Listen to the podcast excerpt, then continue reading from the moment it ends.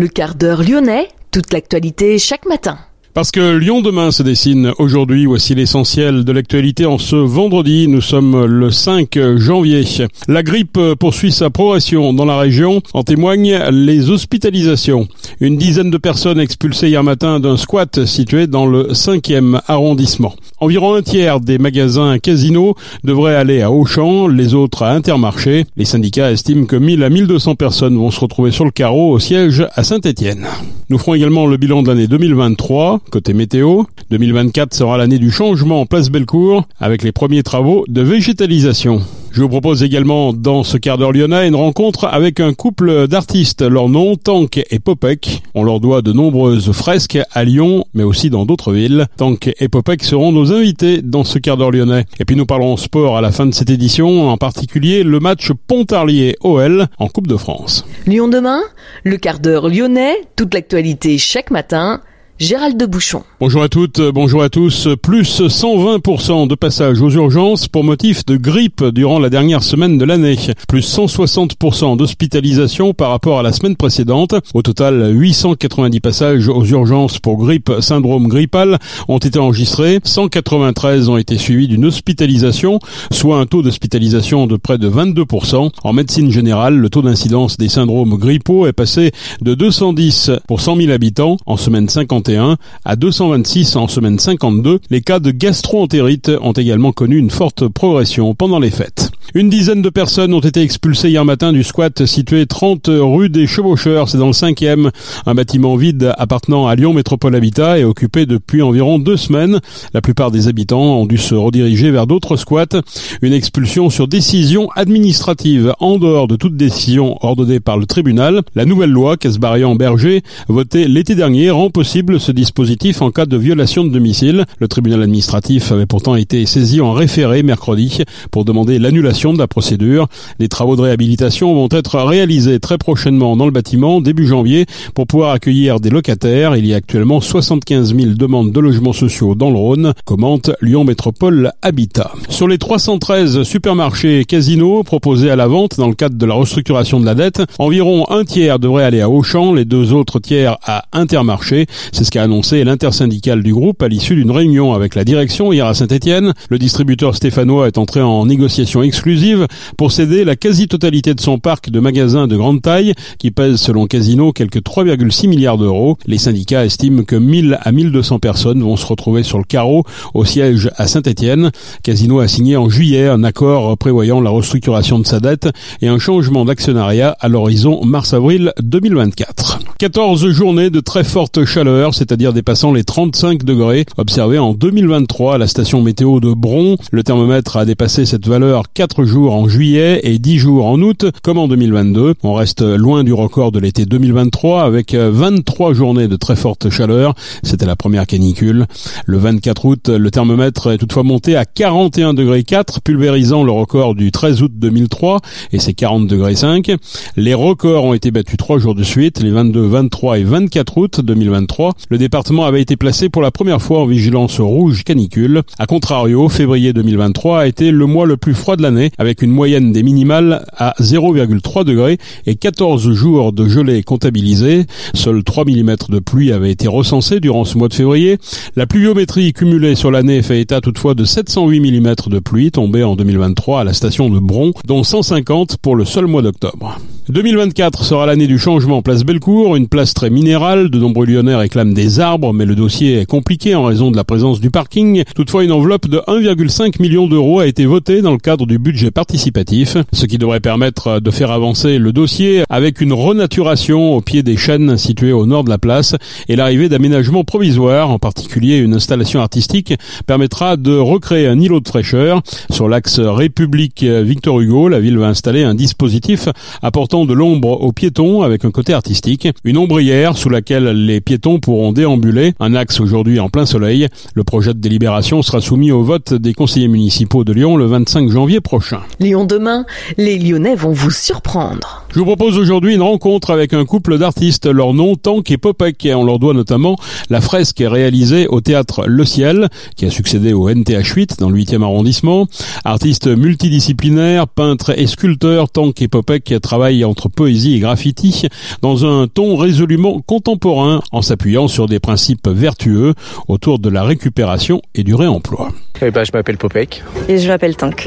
Ben, on est un duo d'artistes multidisciplinaires. Euh, du coup, on fait de la fresque murale intérieur-extérieur et de la sculpture.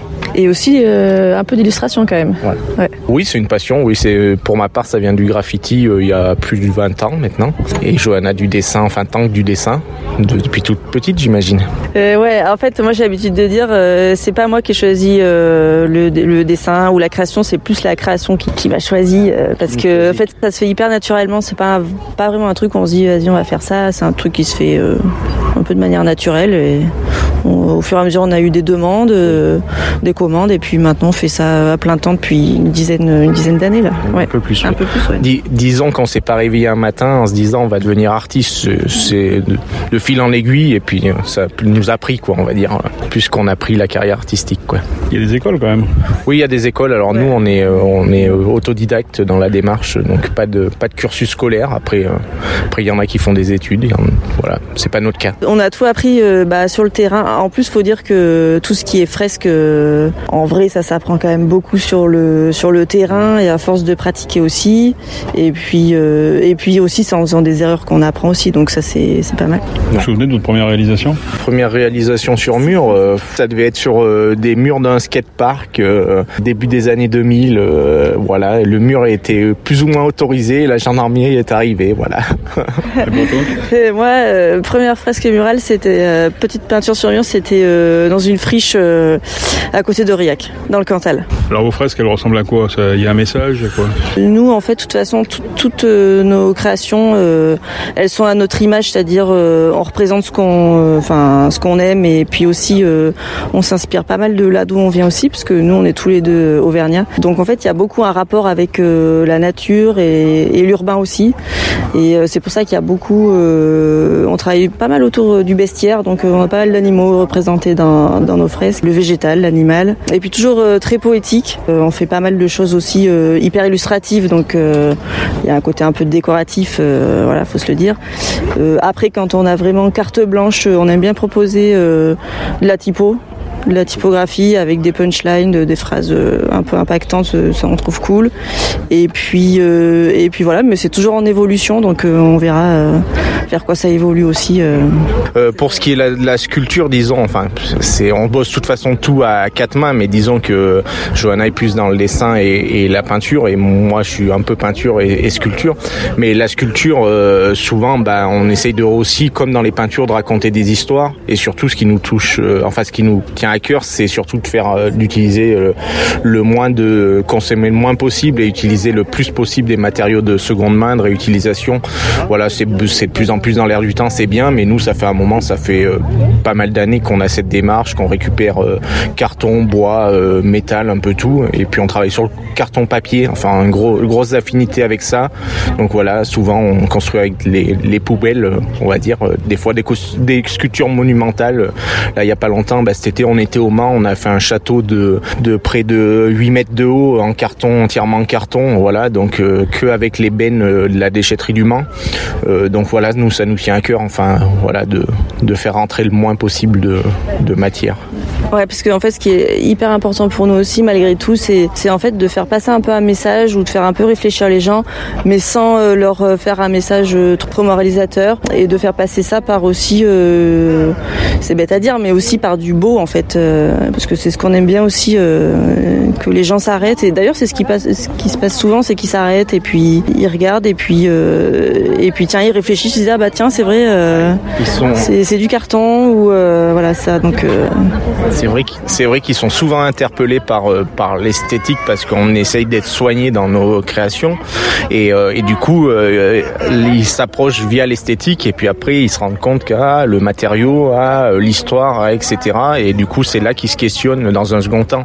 Donc on essaye, oui, effectivement, alors entre guillemets, par le beau, voilà, si, si qu'est-ce que le beau, mais voilà, d'attirer les gens de cette façon. Et puis aussi les beaucoup les enfants aussi qui sont très attirés par le matériau carton, papier. C'est très ludique en général nos installations, nos sculptures. Donc ça parle aux enfants et puis oh, ils se disent ah, pourquoi avoir construit avec ça, pourquoi ça dit ça, et puis après ils se questionnent quoi. Et puis la question des, des sprays hein, pour la peinture. Oui. On peut difficilement s'en passer. Alors comment on limite l'impact Justement, euh, nous en fait euh, au tout début on peignait 100% euh, à, à l'aérosol parce que c'est vrai qu'on est quand même issu de la culture graffiti, donc bah c'est un peu comme ça qu'on a commencé.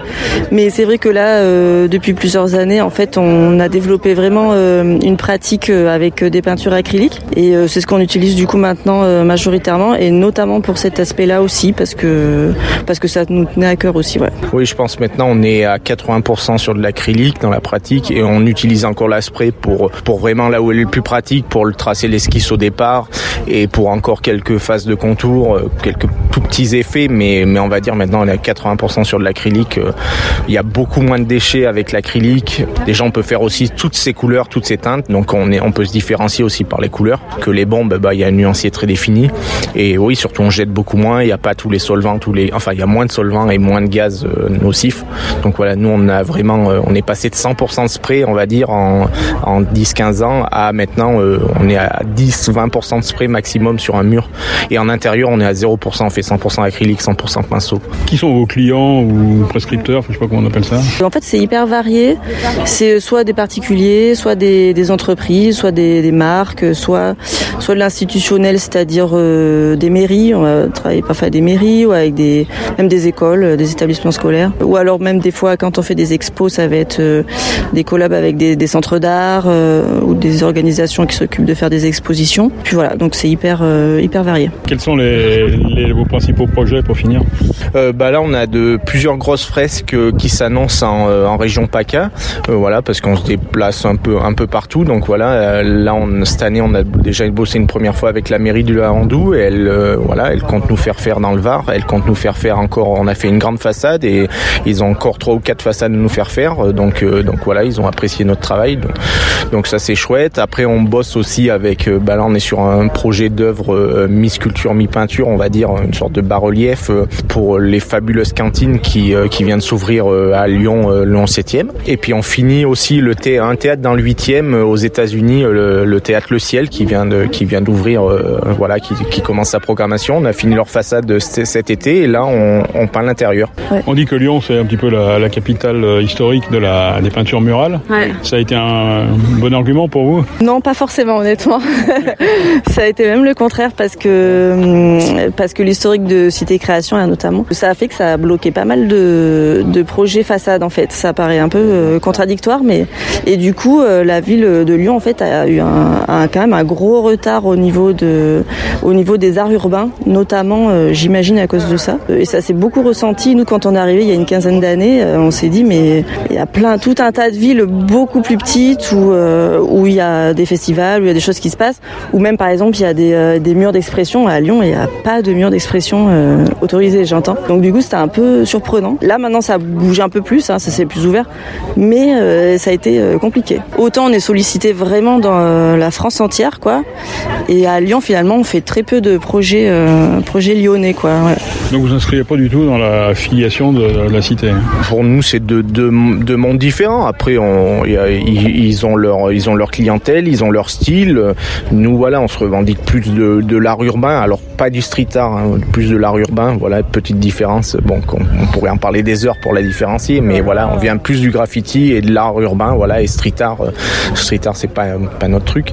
Mais en tout cas, voilà, on a, on n'a pas le même style. On n'est pas dans le trompe-l'œil. On n'est pas, voilà, donc chacun son style et puis chacun ses, ses clients. Je pense qu'il en faut, il en faut pour tout le monde. Et puis, Cité Création euh, a quand même euh, une belle expérience malgré tout. Il n'y a rien à redire et ils travaillent très bien. Euh, mais nous, on arrive avec une autre, une autre démarche et notre une autre approche, peut-être un peu plus un poétique, un peu plus avec, plus contemporaine aussi. Voilà, enfin, peut-être un peu plus actuelle. Voilà. Merci Tank et Popek. Le groupe lyonnais G11 est candidat pour décrocher la concession du Stade de France en association avec Paris Entertainment Company. Le dossier de candidature a été déposé auprès de Fininfra, la mission d'appui au financement des infrastructures du ministère des Finances. G11 avance son expérience en la matière, la gestion de stades et d'arénas en France, en particulier à Lyon, Orléans et Reims, comme à l'international à Rio de Janeiro. Notez qu'en face le puissant consortium Vinci Bouygues qui espère bien rempiler pour 30 ans en décrochant de nouveau la concession du Stade de France qu'il exploite depuis 1995. Pontarlier OL, une affiche quelque peu déséquilibrée rendue possible par la fameuse Coupe de France. Hôte de l'OL ce dimanche à Besançon, le CA Pontarlier, pensionnaire de National 3, va disputer un quatrième 32e de finale contre un club pro depuis 2013. Les 10 000 places du stade Léo Lagrange de Besançon sont parties très vite, en 30 minutes. Après Sedan, Caen et Montpellier, Pontarlier se voit opposé à l'Olympique lyonnais. Des Lyonnais qui devront toutefois se méfier de ce petit club qui a toujours su tenir tête au club pro qu'il a croisé en coupe. Lucas Perry s'est engagé avec l'Olympique lyonnais. Le Brésilien, en effet, arrivé à Lyon en début de semaine en provenance de Botafogo, a signé un contrat de longue durée avec l'OL jusqu'en 2028. Et puis Baptiste Couillou ne sera pas du déplacement du Loup samedi soir à 21h à Toulouse. Il a été laissé au repos ce week-end. Il souffre d'une légère contusion à une épaule. C'est la fin de ce quart d'heure lyonnais. Merci de l'avoir suivi. On se retrouve naturellement lundi pour une prochaine édition. Je vous souhaite de passer un excellent week-end.